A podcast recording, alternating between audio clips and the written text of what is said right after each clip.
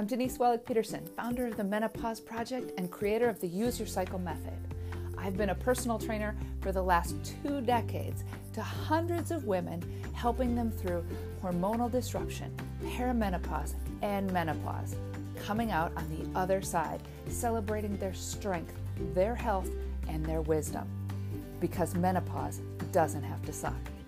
In Meno Minis, we'll be discussing everything from sleep, sex, and weight loss to how to support and use your hormonal cycle to live a more vibrant life in the flow, even post menopause.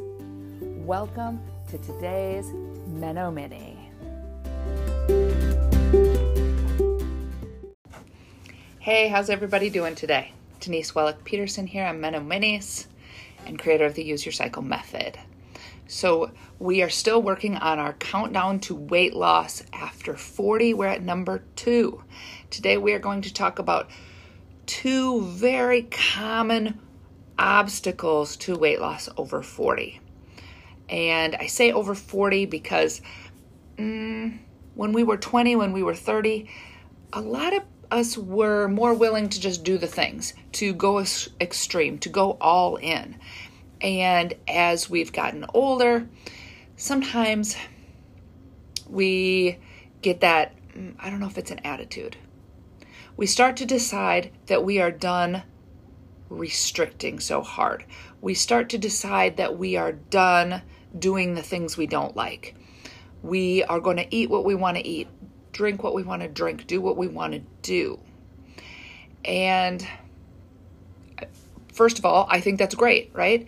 In most of the areas of life, I think it's great that we have finally decided that we don't need to live in this area of black or white, left or right, extreme or like all in or all out, right? We're, we're trying to find that moderate point, that point where we can just live life, but still enjoy it, right?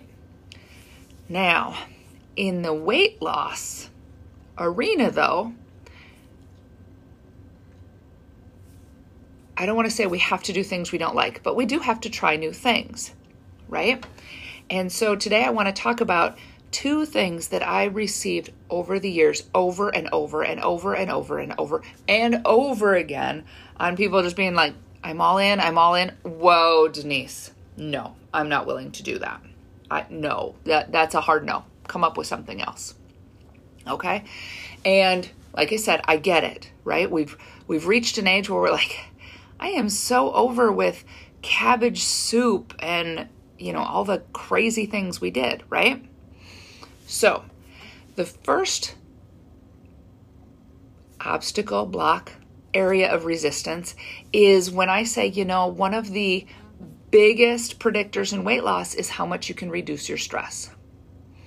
And first of all, that's kind of woo woo. Hey, Denise, I came to you as personal trainer for exercise, I came to you for nutrition. Why are we talking about stress? Okay, so here's the deal. When you are stressed out, and I talk about this over and over and over and over again, whether it's a fight with your honey or your teenage kids or road rage or you got fired from your boss or the price of gas for God's sakes, right? When you're stressed out, your cortisol goes up. It's like the tiger is chasing you, right? But again, we're not running from that tiger to stay alive.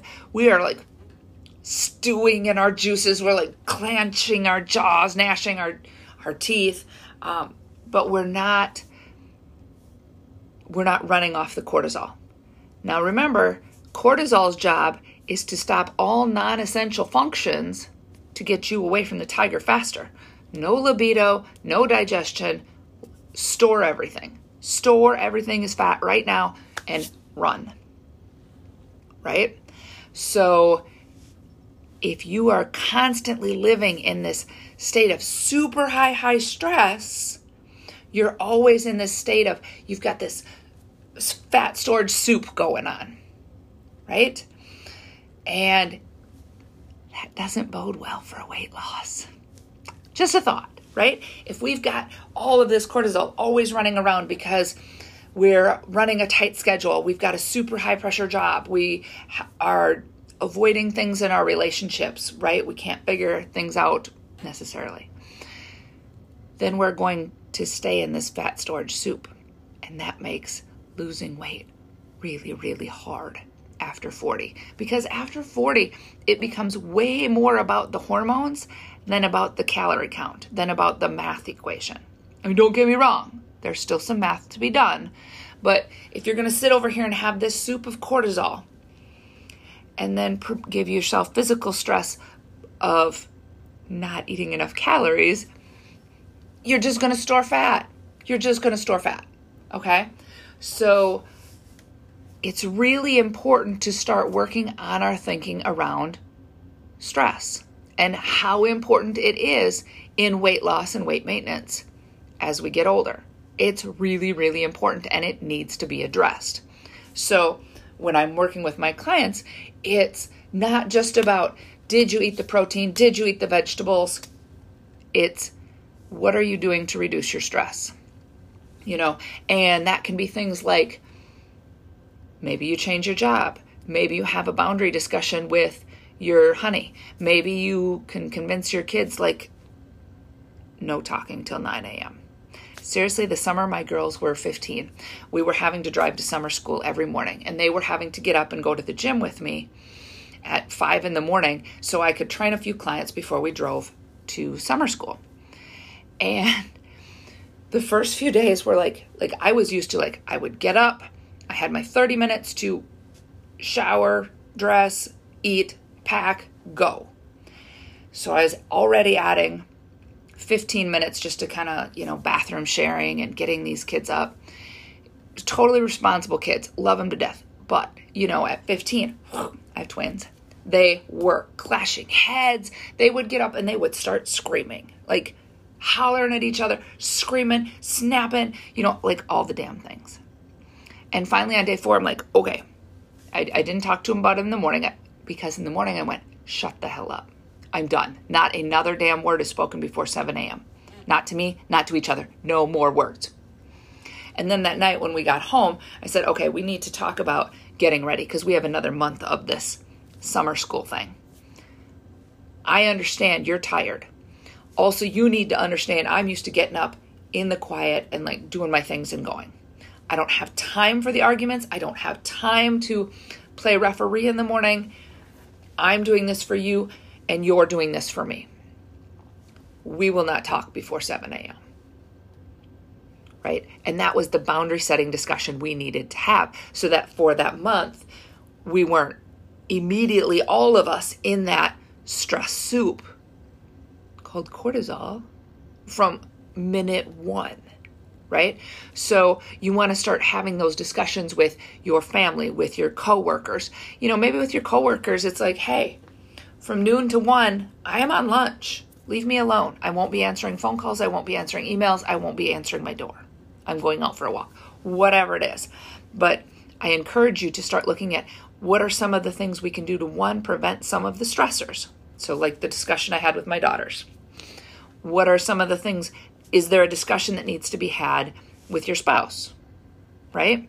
Um, right now, my husband and I are going through a little bit of a schedule change, and it means I need to adjust what time supper it is because I'm getting, we were just eating way too close to when we were going to bed. And I'm like, this is causing me so much heartburn, which in cause, turn is causing me not to sleep. Like, this is not good. This is just a really not good situation.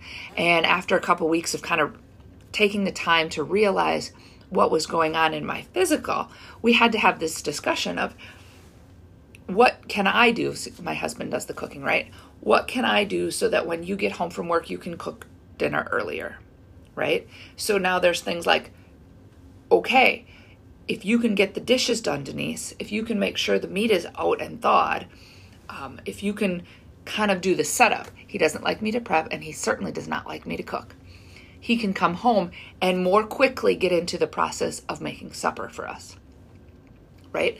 So it's all about these ongoing discussions and not letting it sit and stew. Because, right, as I'm laying there in bed and he's snoring away, and I got this heartburn gurgling up, and I'm constantly having to sit up. One, I'm not sleeping, and two, I'm in a lot of pain. And then three, I'm watching him snore and I'm getting pissed. right? So having these boundary discussions. Now, on top of the pseudo passive reducing stress, we can have a more active stress reduction practice as well. And those are some of the things that I go over with my clients, but it could be meditation, it could be alternate nostril breathing. I always do that when I sp- speak about that. Look it up. Um, it could be going for a walk in nature. It could be just sitting in the sun. It could be sunbathing. It could be petting a dog. It could be watching I Love Lucy kind of funny shows, right? But finding things that we can actively do to reduce our stress. And for a lot of people, that's such a foreign concept that when I start talking about it, they're like, time out, let's get to the exercise. And in all honesty, stress reduction is almost more important than getting to the exercise. So, something you need to really start thinking about and wrapping your head around as important, as at least as important as eating your protein and your vegetables and getting your movement in, is reducing stress. Okay? So, start thinking about that. Hand in hand with reducing stress is improving sleep. So, also as we get older, we've got habits going on, right? Um, now, I was fortunate enough to, like I say, to have twins, and I had my twins young, so I was just getting into the perimenopause phase as my daughters graduated and moved out, right?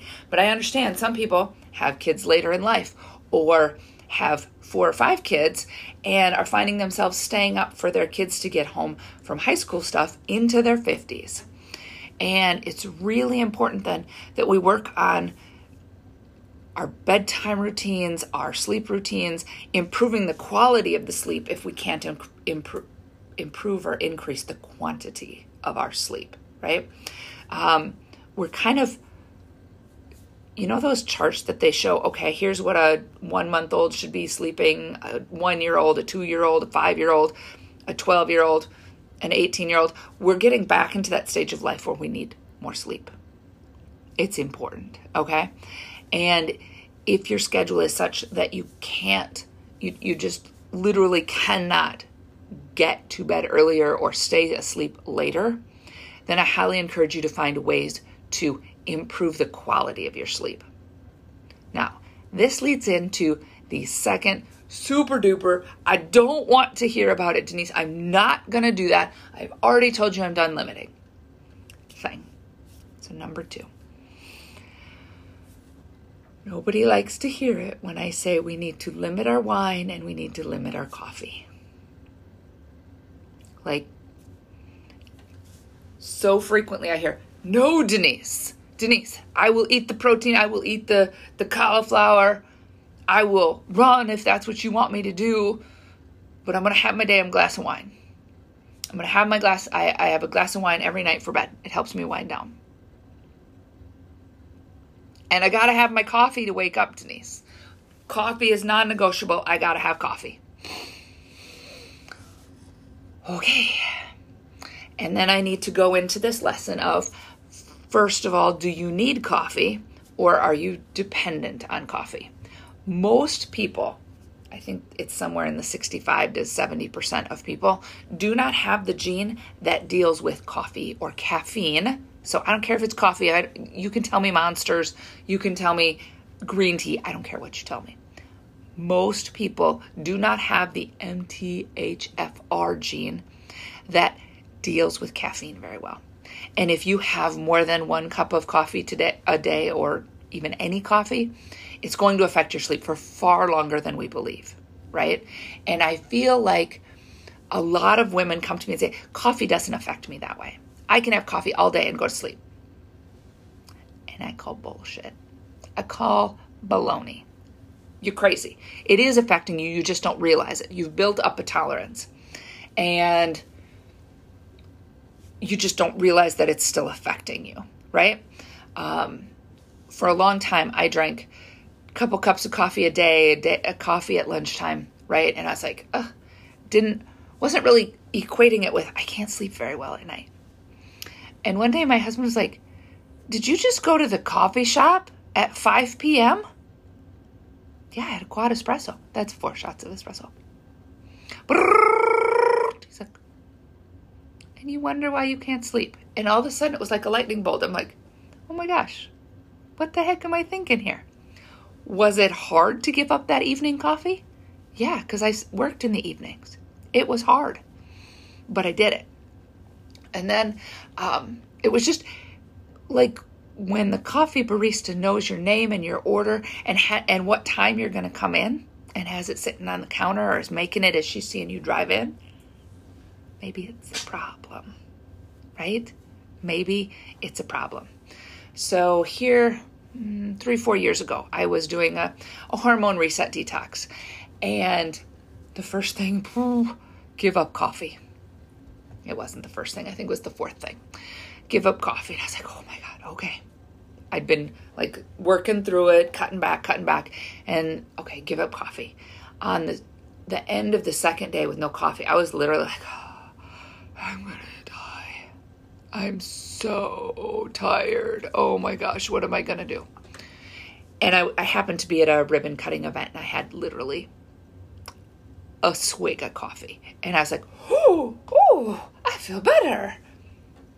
Note to self: coffee was affecting me and so and then i proceeded to give up coffee for the next two and a half weeks. And what i discovered was that after four or five days all of a sudden i was dreaming. I, I was sleeping hard hard. Like i wasn't getting up two or three times in the night. I wasn't um, tossing and turning. I fell asleep and i stayed asleep and I woke up rested. And I was like, oh, snap. Okay, coffee does affect me. Um, now, all that being said, I've gone back and forth on coffee. Um, if you're going to have it, by all means, have it, but have it black. Don't add all the extra stuff to it. Have it as early in the morning, as close, close to waking up as you can, and then quit because it is still lingering in your system 14, 15 hours later right? When you're trying to think about going to bed. So cut back on the coffee. I, I would encourage you to do an experiment. I, cold turkey is tough, but for some people, cold turkey is the way to go. But coffee is blowing up your sleep. I promise you it is. On to the wine. But Denise, the wine helps me wind down and fall asleep. Does it help you wind down and fall asleep, or does it help you pass out? Okay, legit questions, right? Like, are you drinking a bottle of wine? Are you drinking a glass of wine? Are they different? Eh, kind of. Um, are you sure that the small glass of wine you are having, like you're not doing a Texas pour, you know, the legit glass of wine, three, four ounces, are you sure it's not screwing with your sleep? And again, I struggled with it for a while. I was probably drinking two or three glasses of wine a night. And I would toss and turn and just be at that real light sleep, you know, that kind of sleep where you can adjust your dreams, that kind of sleep where every little thing wakes you up, that kind of sleep where you're like, is it time to get up? Is it time to get up? Is it time to get up? Right? I've been there. And over the course of, you know, that hormone reset detox I did over some different just different things I've done, right? For a while there wine was causing me such heartburn, so I was backing away from it and then I was discovering, hmm, I'm sleeping better. Isn't that interesting? Also, things you want to consider is both wine and coffee. Increase your cortisol.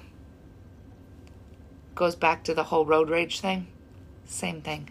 Fat storage soup fat storage soup is happening there. So, I would highly encourage you to give up the mindset of it's not affected me and just be open to the possibility that it is blocking your goals. Okay? Now, I don't tell my clients, you have to give it up. You have to go cold turkey. You have to give it up. It's your body, it's your choice. I don't care. But I'm kind of smart about these things and I kind of know what I'm talking about. And well, I don't pretend to know exactly what's going on in your body, and you're the one that has to do the experiment. I can tell you from my experience, this is what happened. From other clients' experience, this is what happened. Very rarely do I come across a client who gives it up and has no change in their sleep or in their weight. Okay, so I would encourage you to be open to the ideas that your body is more than a math equation, that there are other things to be considered. And I'm not asking you to give up your coffee and your alcohol for the rest of your life. You might find when you give them up for a while, the quality of sleep that you have is so improved, you're not really so inclined to just habitually grab that glass of wine, right? Now, I go in phases and I have, I went dry here for about a month. And it wasn't, I'm going dry for a month. It was just, man, this wine has given me such heartburn. I just, mm, right? Like I cut back, way back on my drinking. And I had some wine here the other night and I was like, oh, yay. It did not cause me massive heartburn. Yay. Um, it screwed with my sleep that night and it was like, okay, still screws with my sleep though right? I'm not saying you can't ever have wine again, but I'm saying at least if you experiment with this, you go into the decision with knowledge, right? Because if you have been drinking a glass of wine with supper or after supper every night for the last 10 years, now you're like, wine doesn't affect me. Like you just have that back of your mind that wine doesn't affect you. First of all, over the last 10 years, your hormones have changed. I don't care what age you are, your hormones have changed. So that changes your body chemistry, and that actually does affect if wine is affecting you. So, what if you say, okay, I don't think it affects me, but I'm going to take it out of my system for a few weeks and then add it back in and try? Like, now it's a decision. And then if you take it out for a few weeks and go, oh, wow, it does affect my sleep, now it's a decision. Am I up for a couple of shitty nights of sleep? Do I have time for that in my schedule? Am I prepared for the, the two steps back that's going to take me for a week in my weight loss goals? Because now I know it does affect me. Those are just things that I need you to be open your mind to and consider because I know we're at the age where it's like, screw it, I'm done restricting. I'm going to do what I want, drink what I want, eat what I want, when I want. And you can do those things, but all of those things do have it's a cause and effect. It's a cause and effect. But if you experiment with them and decide and figure out that, oh, wine does affect me. Oh, I feel so much more peppy without coffee. You just have to remember things like it takes four days from mouth to out for food. And it takes a little bit longer than that with things like alcohol and coffee because they're messing with a lot of different systems. And not only do we have to get all of the caffeine out of the system or all of the alcohol, we need to then see how we feel without it in our system. So, yeah, at least a week. And I'd encourage two or three. But that's things I talk about in my Use Your Cycle program. More in depth, I talk about it in my book. Um, and, all right, yep, here's your call to action. On June 2nd at 9 in the morning Central Time, uh, I'm going to do a webinar on all of these five things that we've been talking about on our countdown to weight loss. I'm going to do it in the Menopause Project on Facebook, um, and there will be some PDFs, things to go with that. I'd love to know if you're interested. Drop a comment, shoot me an email, let me know, but keep your eyes and ears posted. You might want to join the Menopause Project on Facebook if you're so inclined, so you make sure you get the notifications on that. And I think that's all I have for today. Next time we are talking about the, the, the, the one, one, one, one, one, one, one, the one thing that makes all the difference. Because all of these things we've been talking about through the whole countdown series make a difference. But without this one thing, I don't care if you do the others or not. So until next time, you have a fantastic day. Later.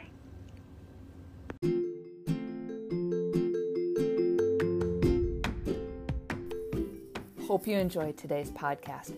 Thanks for listening. It would mean a ton to me if you left a review or passed this podcast on to your best gal pals. And hit subscribe so you don't miss a single episode. If you have any questions, be sure you join the Menopause Project on Facebook. Until next time.